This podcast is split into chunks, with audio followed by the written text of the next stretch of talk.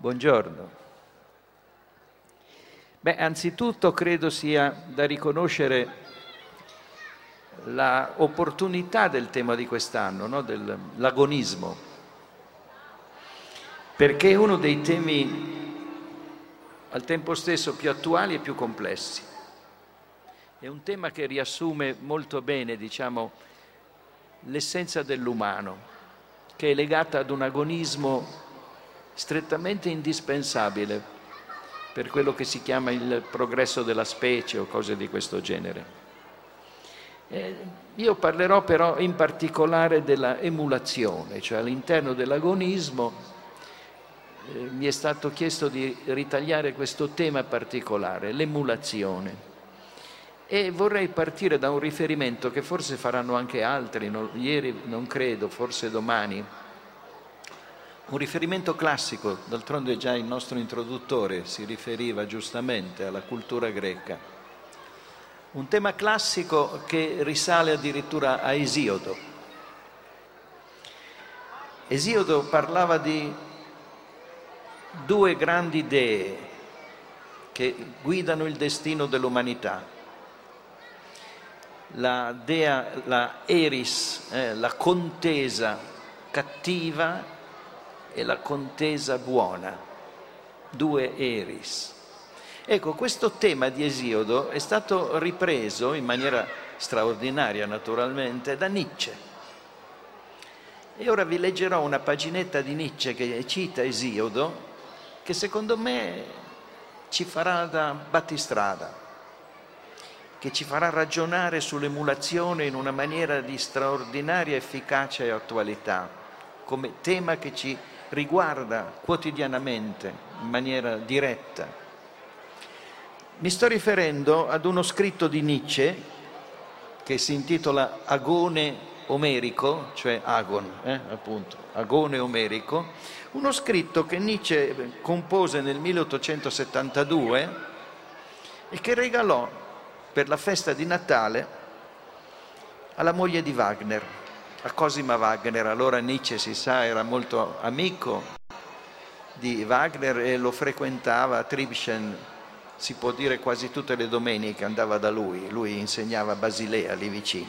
Ecco, in questo scritto, dedicato appunto allo spirito agonico dei greci, Nietzsche si rifà a quello che prima ricordavo, cioè le due dee la Eris buona e la Eris cattiva. E scrive così. Questo è uno dei più notevoli pensieri greci. Esso è degno di venire inciso per la posterità, eh, noi siamo la posterità, proprio sulla porta d'ingresso dell'etica greca. Se uno si chiede cos'è l'etos greco, l'etica, la morale, il comportamento, il corpo eh, greco, dovrebbe scrivere queste parole che ora citerà di Esiodo subito all'ingresso. Ed ecco cosa dice Esiodo. Dice Esiodo, se si possiede intelletto, intelligenza, nus, eh, si dovrebbe altrettanto lodare l'una di queste eris, quanto biasimare l'altra queste due dee hanno infatti un'indole completamente diversa. L'una, la prima Eris, favorisce infatti la brutta guerra e la rissa, dea crudele. Nessun mortale la sopporta, ma sotto il gioco della necessità, attenzione, sotto il gioco della necessità, si dimostra tuttavia necessaria di onore a questa gravosa Eris, secondo il decreto degli immortali, quindi la gravosa Eris, la Eris della guerra, della rissa, è sotto la protezione degli immortali però, eh? non dimentichiamolo. Essa che è più vecchia, anche questo mi sembra importante, è più vecchia questa Eris, la Eris gravosa della guerra, ha generato la nera morte. L'altra invece è stata deposta da Zeus, l'alto dominatore, nelle radici della terra e fra gli uomini ed essa è molto migliore. Questa seconda Eris spinge al lavoro anche l'uomo più inetto.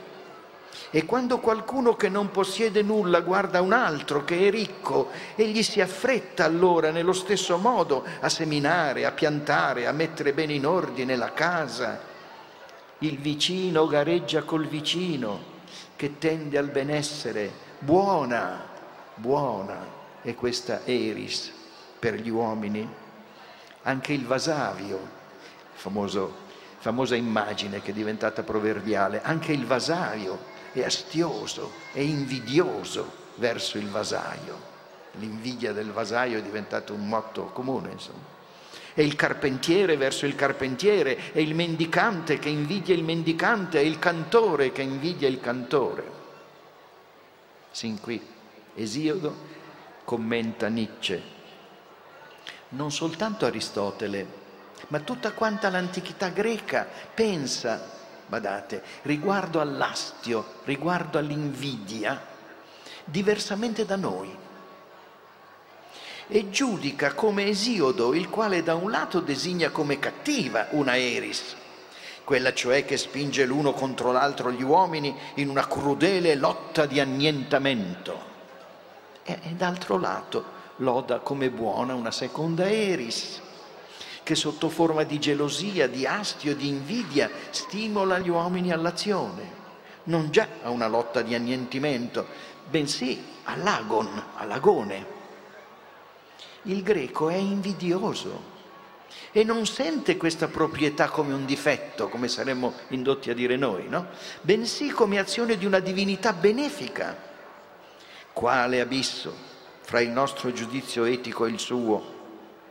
Poiché è invidioso, il greco sente anche ogni volta in cui gode di un eccesso di onore, di ricchezza, di lusso, di felicità, quando vince alle Olimpiadi, eh? che su di lui si posa l'occhio invidioso di un Dio e teme questa invidia. Ecco, vi leggo anche le ultime righe della esortazione finale di Esiodo nelle opere I giorni, subito dopo il proemio è dedicato questo squarcio, questo periodo, al giovane Perse, che è il giovane al quale dedica appunto la sua opera, Esiodo, e dice, o Perse, tu queste cose nel tuo animo poni, né la contesa che gode del male distolga dal lavoro, dal buon lavoro il tuo cuore per stare a guardare le liti ascoltando la folla. Ecco, è un insegnamento che, come si comprende, admira addirittura come deve comportarsi il genere umano, le opere e i giorni. Come dobbiamo attraversare, con quale animo, con quale spirito. Dobbiamo attraversare i giorni e dobbiamo dedicarci alle opere, la cattiva e la buona Eris. Anche noi come dobbiamo comportarci qui. Ecco, io dicevo all'interno di questo tema generale del, del congresso di Modena, l'agonismo, io mi sono ricavato il tema, o mi è stato anche chiesto di ricavarmi il tema dell'emulazione, cioè la buona eris, come si capisce, l'emulazione non è la contesa cattiva che mira alla distruzione dell'avversario, ma è tipo, quel tipo di gara nella quale io guardo l'altro vedo che è più bravo di me e cerco, come dire, di eguagliarlo, no? E allora a proposito dell'emulazione io ho distinto tre momenti sulla base di una domanda. Da dove trae origine nel cuore dell'uomo l'emulazione? Direi da tre cose che ho distinto così. L'emulazione nasce innanzitutto per amore della cosa. Diciamo che l'emulazione più bella, no? l'emulazione più pura. Mi sono innamorato della musica, mi sono innamorato del lavoro dell'ingegnere, mi sono innamorato del lavoro del carpentiere. Da grande voglio fare cosa vuoi fare da grande? Ecco appunto. No? È amore della cosa stessa quello che mi muove. Un secondo motivo dell'emulazione è un po' diverso. Non è amore della cosa, ma è amore del potere che mi dà la cosa. Voglio fare l'ingegnere perché si guadagnano tanti soldi. Voglio diventare un, attore, ma quello che mi interessa di più è perché l'attore è famoso, eccetera. Ha un potere. E questo è anche il terzo momento, non solo per amore della cosa, non solo per amore del potere che mi dà la cosa, ma per amore della fama, del giudizio che ne ricavo da parte degli altri, del successo, del successo pubblico. Credo di avere coperto abbastanza bene no? la, domanda da che nasce nostra, il nostro spirito di emulazione, ma attenzione, ecco, vi invito a riflettere sul fatto che questi tre momenti, amore della cosa, amore del potere che mi dà la cosa, amore della fama che mi dà la cosa, non sono mai separati, eh?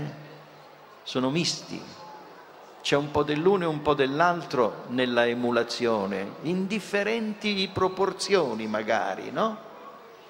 Abbiamo grandi artisti che non si può dire che non amino la cosa, anzi hanno fatto della cosa il senso della loro vita, ma che sono attentissimi però al denaro che la cosa frutta, al successo. Mm? Questo non diminuisce il loro amore per la cosa, ma si accompagna. Ma adesso esaminiamoli un po' più da vicino questi tre momenti. Primo, amore, emulazione per amore della cosa in se stessa. Beh, qui evidentemente è il piacere che mi dà la cosa, il piacere che la cosa suscita in me, che rende desiderabile l'emulazione. Per esempio il maestro prova piacere a donare, qui la donazione è in primo piano, non c'è interesse, c'è donazione. Il maestro prova piacere a insegnare ai suoi allievi, a trasmettere la sua. Dicono che il grande pianista Arturo Benedetti Michelangeli così famoso e così strano anche come carattere, no? per chi l'ha conosciuto, però quando faceva scuola, quando educava i più giovani, era di una generosità infinita, insegnava tutti i suoi trucchi, no? guarda qui devi fare così, no guarda la diteggiatura che usi è sbagliata, adesso ti insegno la mia, ti trasmetto il mio sapere, amore della cosa, perché così viene meglio, senti come viene meglio. Io parlo delle arti belle, ma è così in tutti i lavori naturalmente. Qui abbiamo, come dire, questo dono e anche colui che emula no? lo fa per lo stesso amore della cosa. Vi ricordo uno delle, degli episodi più belli del Novecento, cioè l'invenzione di Eugenio Barba, il direttore, il creatore dell'Odin Theatre di Ostelbro, per chi si interessa di teatro sa benissimo chi è Barba e Lode in teatro. Come hanno cominciato questi attori girovaghi? Andavano per il mondo, in mondi anche molto lontani dall'Europa, in altre culture, altre civiltà, andavano in un villaggio dell'America Latina e vestiti in maniera originale, no? truccati, si mettevano sopra una colonnina in fondo a una strada e stavano lì. La gente li guardava e diceva, ma cosa vogliono questi? E un po' alla volta fraternizzavano e si scopriva che cosa volevano. Volevano portare un dono e ricevere un dono.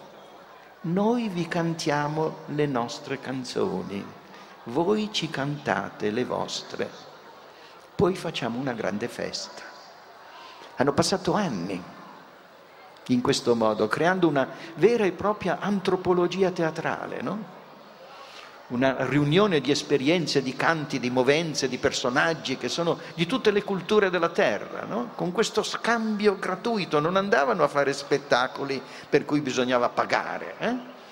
andavano offrendo quello che avevano da offrire, ricevendo ospitalità, ma soprattutto ospitalità di canti di rappresentazioni. Ecco, questo è una specie di baratto dello spirito, no? Baratto dei doni dello spirito. Alla fine di questi incontri si era più ricchi, no? Si era più belli, sì. Ecco, questo è lo spirito vero della emulazione. Mi ha detto un giovane proprio due giorni fa, professore, com'è bello studiare la filosofia. Quello che vorrei fare nella vita e insegnarla. Ne ha pochissime possibilità, come sappiamo tutti.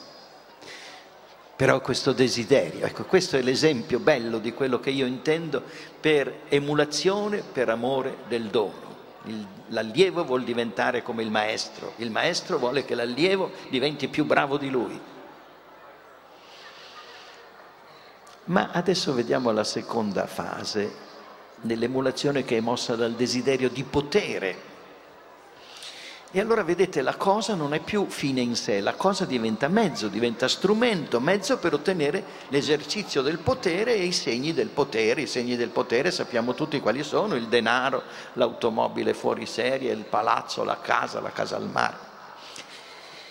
E poi anche naturalmente il terzo momento, emulazione mosso dal desiderio non solo del potere ma della fama pubblica che il potere poi aiuta e mi dà. Ecco, è, questo è il territorio della prima Eris, è il territorio della Eris cattiva, dove prevale lo strumento, appunto, la cosa in quanto mezzo e non in quanto fine, cioè un, un agonismo che fa dell'emulazione non una gara a vedere chi fa la cosa più bella, e a chi gode della cosa più bella, che lo fa più bello. No, l'emulazione come concorrenza. Parola tipica. Hm? Concorrenza che ha un solo scopo, buttare l'altro fuori dal mercato. Concorrenza che ha un solo fine, uccidere l'altro sostanzialmente, socialmente, renderlo ininfluente, tradurlo in un nemico nell'agonismo, mentre nell'emulazione ci si rispetta, anzi si ammira, eh, si ammira. I ragazzi che andavano a studiare con Benedetti Michelangeli erano, era un dio per loro, no? Perché condividevano l'amore della cosa, no? E della figura. No, invece nell'agonismo della cattiva Eris l'avversario è un nemico e come tale è disprezzato. Pensate com'è attuale questo pensiero di Esiodo. Eh? L'altro è disprezzato, l'altro è degno di morte, bisogna tagliargli la gola, perché non c'è compatibilità, mors tua vita mea, o io o lui. Ecco, questa è una grande diffusione, no? un pensiero di grande diffusione su scala planeta- planetaria oggi, ma è sempre stato così, eh? c'è sempre stata la cattiva Eris, quella che vuole il conflitto a morte che non vuole, come dire, la gara nella quale chi ha perso ha però contribuito alla vittoria comune. No, questa è una gara nella quale l'altro deve essere annientato. E non voglio continuare su questa strada. Perché vedete, messa così la situazione, è facile metterla così, eh? essere un po' rettori, che bella la bella Eris buona, che brutta la brutta Eris cattiva. Già, però vedete le cose non sono così semplici, bisogna imparare a pensare. Infatti c'è un segnalino importante che ci rende cauti. Vedete, le esortazioni morali verso la buona Eris non hanno mai prodotto niente. E come mai? Com'è che non bastano le esortazioni morali a dire ma bisogna essere degli emulatori del bello e non degli antagonisti del brutto? Eh beh, qui comincia a emergere, vedete, il tema del sottotitolo di questo incontro, che avrete forse notato, che suona scusate, emulazione, ripetere la differenza. E tutti si saranno chiesti che cosa vuol dire ripetere la differenza. Già. Adesso cominciamo a capirlo, cominciamo a camminarci dentro. Eh.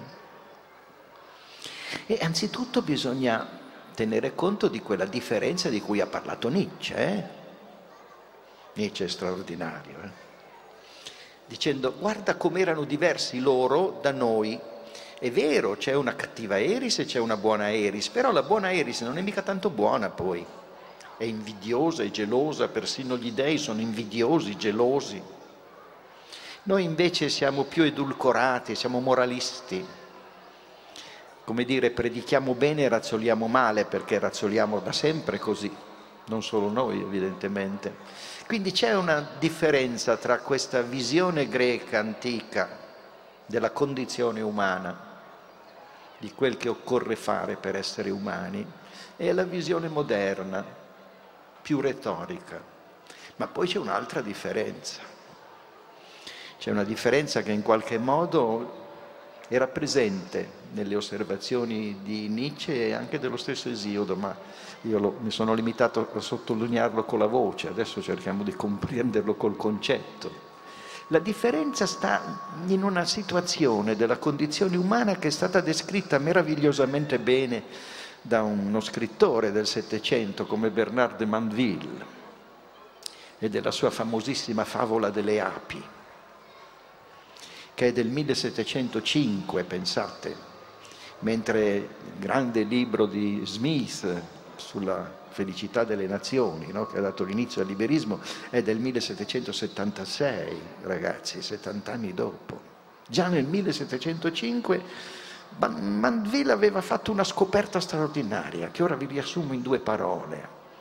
Sì, la morale è una bella cosa, la buona Eris e la cattiva Eris, però nelle società complesse come sono le società moderne, lui pensava alla sua Londra, era un olandese naturalizzato inglese, pensava alla sua Londra che cominciava il grande processo di sviluppo, la grandiosa avventura no? che poi porterà Smith all'industrialismo, al capitalismo. Ecco, in una società complessa come quella moderna, stranamente le cose sembra che si capovolgano o che comunque si mettano in un'altra prospettiva. Bisogna tenere presenti le grandi differenze alle quali la modernità ci ha indotto. Perché un conto è una società di antichi contadini come erano in Grecia, un conto è una società di un paesello di montagna, un altro conto è una grande metropoli, come sono le nostre metropoli. Nei primi due casi, cioè il mondo contadino, il mondo delle piccole comunità, è ovvio che la solidarietà, la generosità, l'aiuto reciproco sono ovvi, sono pacifici, sono stimolati dalle circostanze. Se siamo quattro gatti assediati dalla neve, è chiaro che ti do una mano, no? Perché come io la do a te tu la darai a me e se non ci aiutiamo l'un l'altro non ce la caveremo in questa situazione. E allora la coordinazione, la cooperazione, la benevolenza, la generosità, il, il dono gratuito di sé, sono condizioni di sopravvivenza poi in sostanza. E quindi non possono essere disattese da nessuno. Ma andiamo in una grande città come quella di Londra in una società, società complessa cambia tutto, in quanto potremmo dire si afferma sempre di più il carattere strumentale della vita. Vi ricordate che prima abbiamo distinto i tre momenti della emulazione? Il primo è quello che è amore della cosa, il secondo è quello che fa della cosa uno strumento. Già, ma tutta la nostra vita in una società complessa è strumentale. Si passa dall'interesse per la cosa all'interesse delle stesse persone che diventano cose, inevitabilmente. E le conseguenze, come sempre accade, sono al tempo stesso buone e cattive, non è che sono solo buone o solo cattive. Faccio un esempio che, poi, che ha ispirato a tutti gli esempi bellissimi che fa Mandeville nella favola delle api. Certe cose che in privato sono buoni sentimenti, buona Eris, in pubblico diventano cattivi. E certe cose che in pubblico sono buoni sentimenti, in privato sono cattivi. Mandeville si esprimeva così, eh, vizi pubblici e virtù private. c'è una inconciliabilità. Quello che va bene in famiglia non va bene nella piazza, quello che va bene nella piazza non è detto che vada bene in famiglia. Dicevo, faccio un esempio molto semplice, se ne possono fare mille. Io ho un figlio, io, non io, diciamo, uno ha un figlio, io ho una figlia. E per esempio, l'esempio la, la riguarda solo in parte.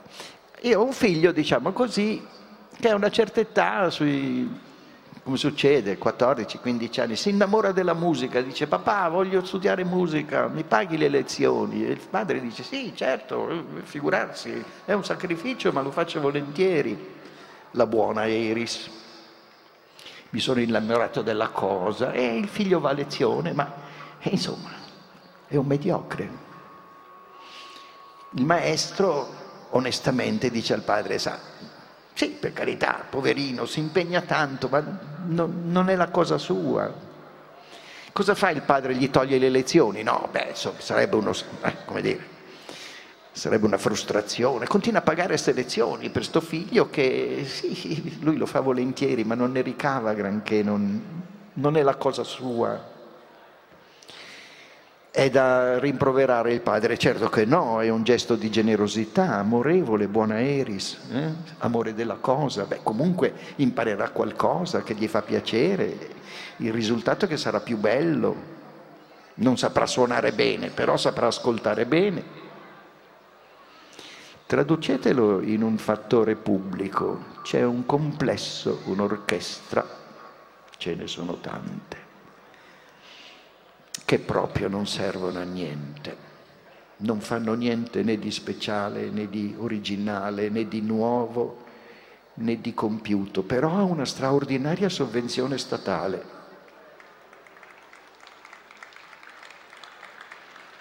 E qui non funziona la buona Eris, qui funziona la cattiva Eris, che dice no cari, adesso basta, la sovvenzione è finita perché siete dei cani.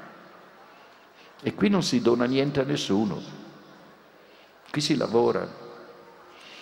Ecco, siamo giunti a un nodo della questione, vedete, siamo giunti a un nodo. È un nodo che ci riguarda molto, molto da vicino, perché tutto il nostro mondo è diventato un mondo complesso, come diceva Mandeville, no? Ormai sappiamo, l'umanità ha superato come popolazione delle metropoli la popolazione delle campagne, ormai da tempo, eh? e va sempre più in alto. Nel giro di qualche decennio avremo l'80%, il 70-80% della umanità in grandi... E insomma, ecco, eh, in una società complessa, l'emulazione disinteressata per amore della cosa è una virtù sufficiente? È così che si devono comportare i nostri amministratori? La politica, come si dice? Prima domanda. Seconda domanda, l'operare concorrenziale, fortemente agonistico, aggressivo, mosso prevalentemente dall'amore del denaro, del potere, della fama, del successo, è di per sé garante di buoni esiti per tutti, come dicono insistentemente i liberisti, sia pure alla lunga? Seconda domanda. Mia risposta. Voi poi rispondete secondo coscienza. Mia risposta, no e no. Non è sufficiente per una società complessa l'emulazione disinteressata. Non è approvabile, non è proponibile, non è opportuna per una società complessa la concorrenza, la pura concorrenza col fine distruttivo dell'altro, col fine appunto agonistico della sua eliminazione. Ma allora, come pensare oggi una emulazione costruttiva? Vedete come i problemi di Esiodo diventano attuali. Forse potremmo provare a entrare in questa parte finale di quel discorso che possiamo fare qui, eh, ricordando una cosa e utilizzandolo i nostri scopi. La cosa è questa, che l'azione umana, comunque sia buona eris, cattiva eris, ma l'azione umana ha sempre bisogno di modelli, ha alla base sempre un modello. Questo non accade nel mondo animale. L'animale fa quello che è, invece l'essere umano no. Appunto perché è civile, perché è dotato di cultura. Eh, l'essere umano diventa continuamente quello che è. La tigre non ha bisogno di un modello di tigre, di una tigre primordiale, diciamo così, per fare la tigre. Fa la tigre e basta, è, è nata per fare la tigre. E così l'elefante, eccetera, eccetera. Non hanno bisogno di imitare degli archetipi, sono l'incarnazione di questi archetipi. Non hanno bisogno di simboli, invece noi no. Noi per diventare umani abbiamo bisogno di modelli. Eh? Lo stiamo dimostrando qui. Io per parlarvi ho bisogno di Esiodo, per farmi intendere ho bisogno di Nietzsche, per farmi capire ho bisogno della lingua italiana e di tutta una cultura che ci è comune e che ha i suoi modelli originari, no? che ha i suoi Dante Alighieri originali, diciamo così. No? Bene, nella imitazione del modello però molti fattori intervengono, eh? non è che il modello è una ripetizione, non è che noi parliamo la lingua di Dante Alighieri, non è che noi viviamo come Esiodo e nemmeno come Nietzsche. La determinazione di questi fattori che intervengono ogni volta che i modelli vengono ripetuti dalle generazioni, dalle società storiche, dai mondi in cui viviamo, ogni volta la determinazione è è molto caratterizzata dalle circostanze in cui viviamo. Ecco, Mandeville diceva una società complessa. Non è la stessa cosa se stai in un paesino di montagna, dove tutti si conoscono, dove si va a dormire con le porte aperte perché nessuno ruba niente a nessuno. No, qui è meglio chiuderle bene le porte. Sono le circostanze nella loro continua metamorfosi che modificano i modelli che costituiscono i simboli della nostra azione, il nostro diventare umani. E in questo io vi ricordo di passaggio, perché non abbiamo tempo per insisterci troppo, la grande intuizione moderna di Machiavelli. Machiavelli è il pensatore della modernità per eccellenza, che diceva attenzione, attenzione, quei principi che hanno avuto successo con la forza rischiano di perire con la stessa forza e quelli che hanno avuto successo con l'astuzia rischiano di perire proprio per l'astuzia, perché ognuno di loro, avendo avuto fortuna con un atteggiamento, con un modello, bisogna essere forti, usare la forza. Eh, dimentica che nelle circostanze mutate la forza può diventare, eh, come dire, un contraccolpo, no? può diventare un difetto, e diceva non bisogna essere sempre forti o sempre astuti, non bisogna tenersi sempre nel suo meraviglioso linguaggio, no? Non bisogna sempre tenersi sul lione o sulla golpe, no? sul leone o sulla volpe. Il vero uomo politico di successo è quello che sa usare il leone quando ci vuole il leone e la volpe quando ci vuole la volpe. Eh già, perché le circostanze mutano. E allora di fronte alle circostanze una società complessa deve sapere che i modelli cambiano e deve adattarli alle nuove circostanze. Vi faccio un esempio su tutti, è un esempio che ci tocca molto da vicino, il lavoro. Il lavoro. Eh, il lavoro originariamente è amore per la cosa, perché la cosa aiuta la sopravvivenza di tutti, ma in una società complessa non si lavora più così, o non si lavora più solo così, o non si lavora più prevalentemente così. Mandeville ha descritto molto bene, si lavora per l'interesse di un altro, ma non perché si condivide l'interesse di quest'altro, ma per fare il mio interesse. Ed è inevitabile che sia così. Tu mi paghi per fare un lavoro poi io posso anche farlo volentieri, posso anche identificarmici, ma la ragione per cui faccio il lavoro che tu mi chiedi non sono gli scopi tuoi, non è la buona Eris, capite? Non è che condividiamo gli stessi interessi. Ho il mio interesse nel fare quel lavoro. Il lavoro diventa strumentale, i rapporti tra gli uomini diventano strumentali, assomigliano a cose, come ha detto bene Marx. Certo, ma questa è una conseguenza della società complessa, non ci si può fare niente da questo punto di vista, bisogna accettare questo punto di vista. Eh, certo, non è tutto, ricordate il secondo no, non è tutto quando il liberista si ferma qui, si ferma troppo presto. E allora, se le cose stanno così, pensate un altro aspetto molto caratteristico.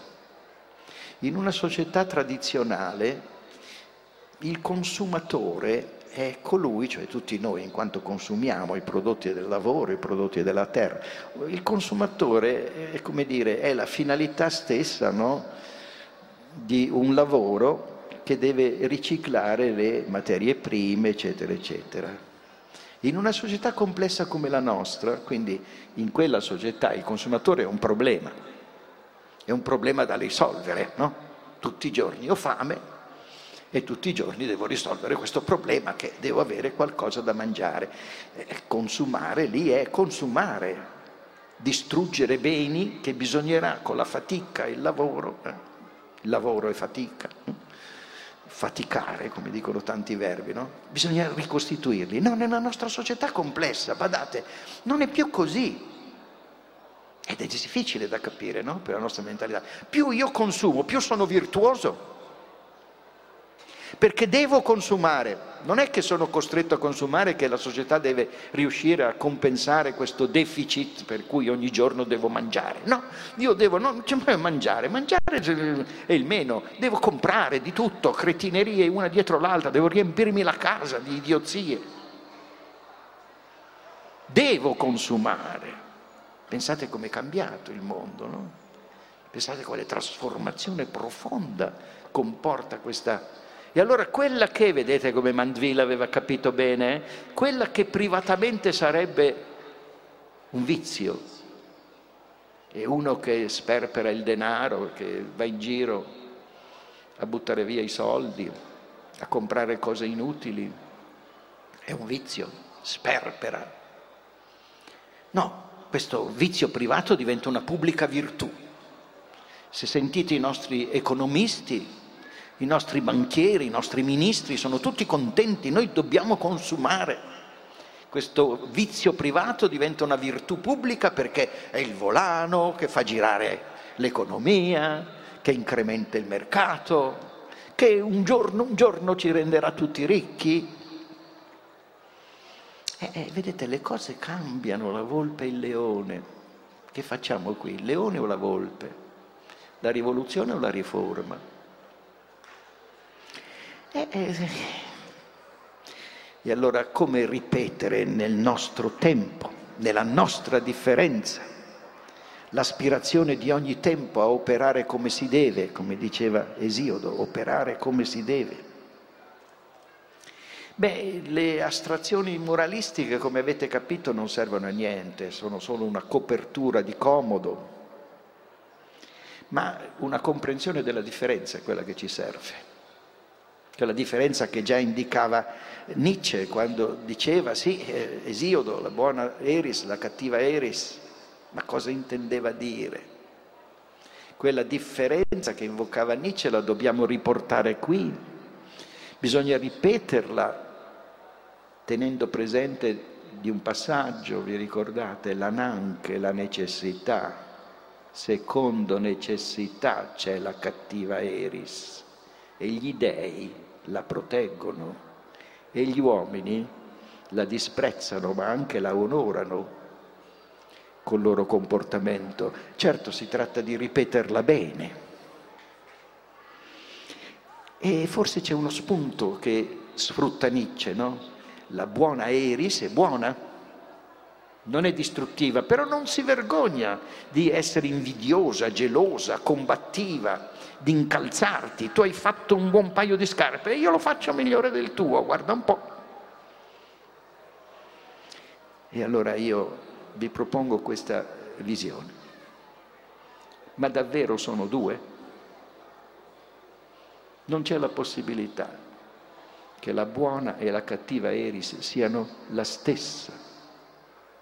divinità, la stessa spiegazione simbolica del cammino dell'umanità, se vogliamo parlare con grandi paroloni, che le due sono uno, che in Zeus, vi ricordate, è Zeus che regala la buona Eris agli uomini, no? È Zeus che la diffonde tra i mortali e la mette alle radici della terra. E se Zeus a sua volta avesse in seno il sangue del drago, come e uso un'immagine platonica famosa, il cane e il lupo il cane viene dal lupo. Nel cane c'è il sangue del lupo, solo che lui è il cane, non è più il lupo. E ricordate l'esortazione a Perseo, coltiva nel tuo cuore il lavoro buono e lascia perdere invece le contese della folla, che non è naturalmente semplice, però sempre di contesa si parla.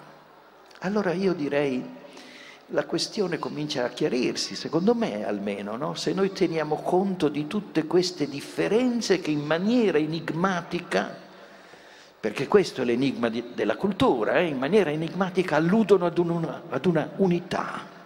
Noi siamo tutti lupi, siamo venuti di lì, che cosa ha insegnato Freud se non questo? Hm? Noi siamo tutti lupi, veniamo dalla foresta.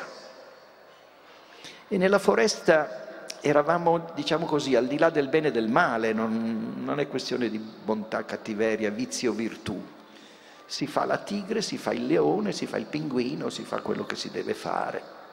Ananche la necessità, si fa quello che si deve fare per cercare di far sì che nelle mutate circostanze del clima della Terra questa specie sopravviva, che ce la fa. E se sopravvive, vedete, sopravvive a seconda, secondo un'unica legge, un'unica grandissima legge, se vogliamo chiamarla così, eh?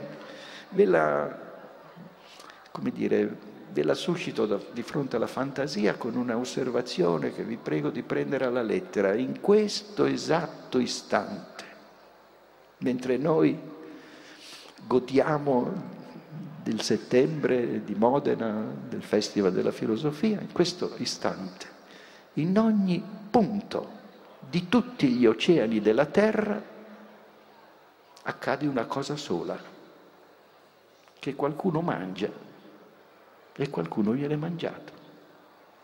Come diceva Benigni, è tutto un magna magna. Questa è la Nanche. E noi di lì veniamo. Ed è inutile che lo mascheriamo con i discorsi moralistici, devi fare il buono. Eh, farò il buono se vivo, se c'è vita.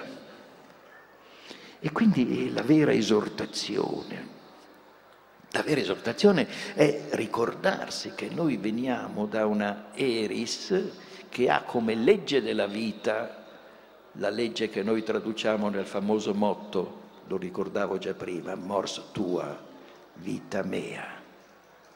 Ma poi è venuto Zeus. Anche lui eh, viene da Cronos, viene dal mondo dei titani, però se li è messi alle spalle. Vi ricordo l'ultimo dialogo di Platone meraviglioso, così poco studiato, che è Le leggi, dove tre uomini anziani, hm, Platone stesso, eh, un cretese e uno spartano, si avviano nell'antica strada che porta da Cnosso in Creta al monte Ida, alla caverna dove è stato allevato Zeus bambino, per sfuggire a Cronos che lo voleva divorare, eh già lo voleva divorare perché era la legge della vita. Mm? No, lui viene allevato qui, salvato dalla madre. Ed è l'origine della legge. Platone rifà questa strada idealmente per trovare il senso della cultura e della civiltà umana, la legge, la legge di Zeus. E cosa impone la legge di Zeus? Bisogna leggere le leggi di Platone. Impone una sola cosa fondamentale, la pace. Nella comunità umana deve esserci la pace, non la guerra.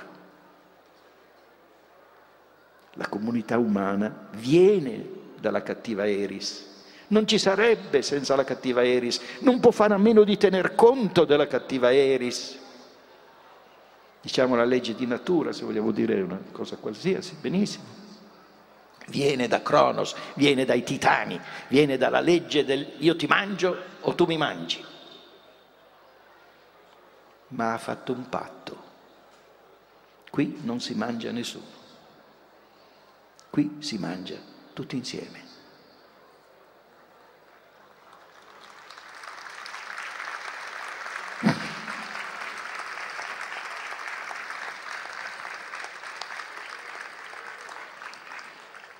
Allora, quello che credo che dobbiamo dire tirando un po' di conclusioni, esortazione a Perseo. L'esortazione a Perseo è l'esortazione alla giovinezza della cultura, alla giovinezza della civiltà, che è sempre giovane.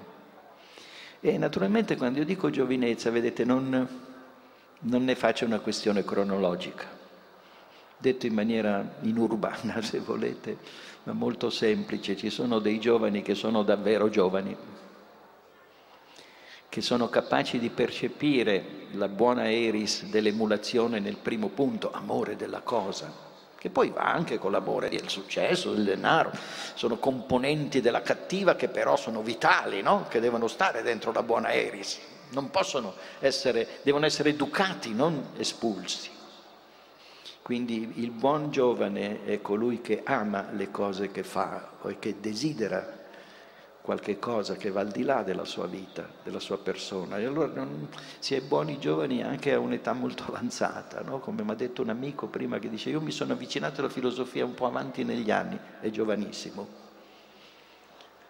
E ci sono dei giovani che sono vecchi, che si ubriacano nel, che si riprendono mentre si ubriacano, questi poverini. Questi, questi sono un problema.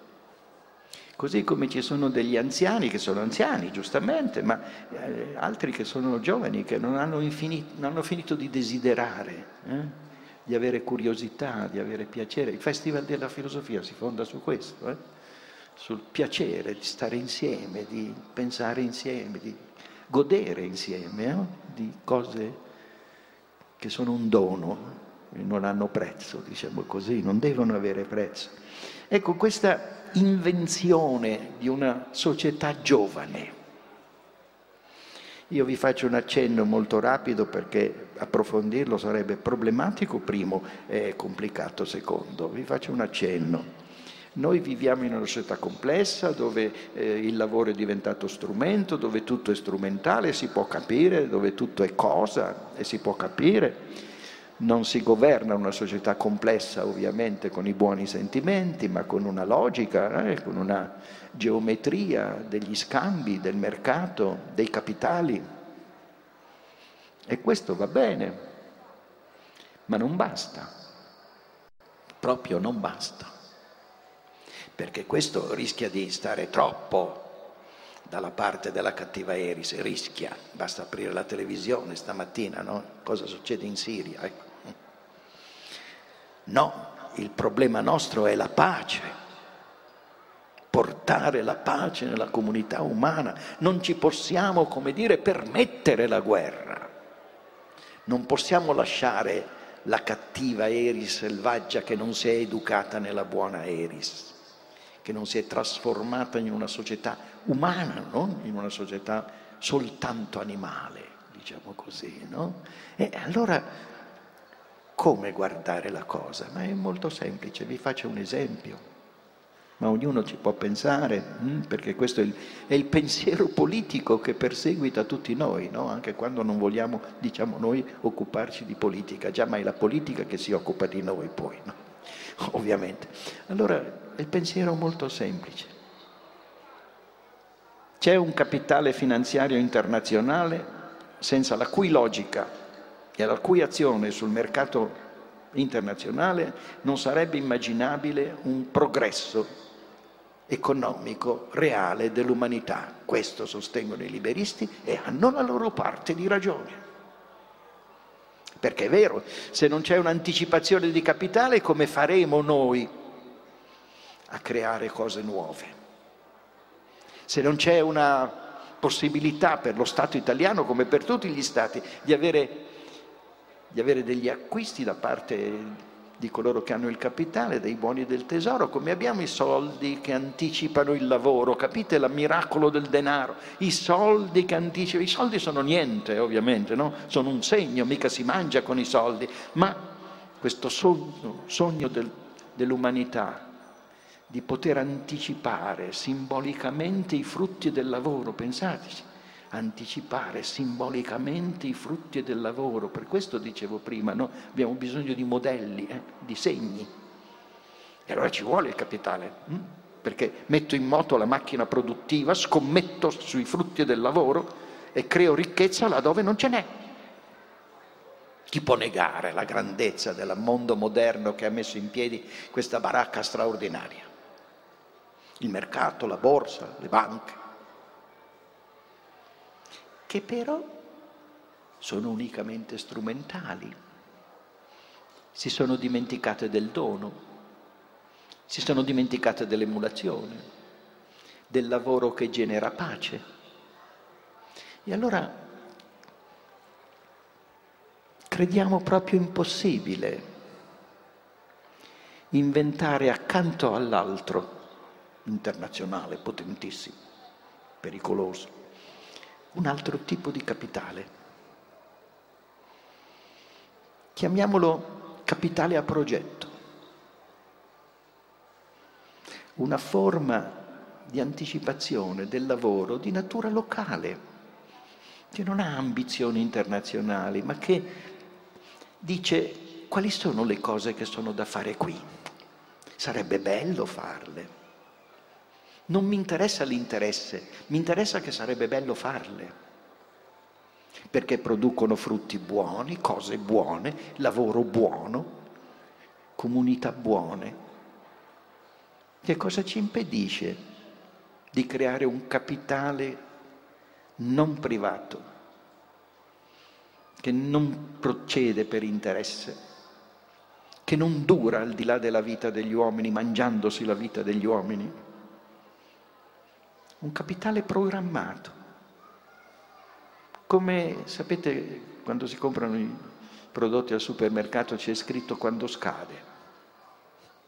Un capitale che scade, cioè che vive come me e non al di là di me, che non ha la mia vita nel suo possesso, ma io la sua.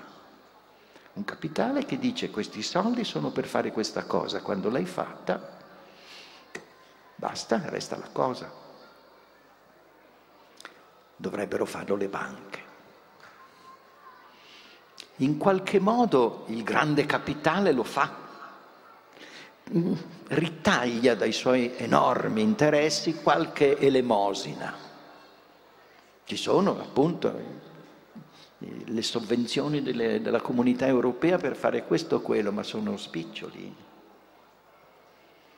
No, non vogliamo l'elemosina, vogliamo la pace. Ma per avere la pace, eh, la cattiva Eris è sempre presente, bisogna fare la guerra. Una guerra senza vittime, una guerra senza morti, una guerra della cultura, una guerra giovane, del pensiero giovane, che vede un futuro possibile, un futuro diverso, che si impegna per questo futuro diverso, che non ignora le difficoltà, che non fa discorsi moralistici, ma che cerca di creare una comunità buona, una comunità che secondo interessi variamente modulati però collabora a fare cose buone, a fare cose che realizzino il cammino dell'umanità nella civiltà, sostanzialmente quello che si proponeva Nietzsche, no? Quando vedeva nei greci un senso realistico che noi abbiamo talvolta perduto forse, una differenza alla quale bisognerebbe tornare nella nostra differenza, ben consapevoli del nostro mondo, dei suoi problemi, delle sue cattiverie, delle sue bontà, eh, della sua complessità, della possibilità di criticare anche questo discorso, se no gli dei diventano invidiosi. Grazie.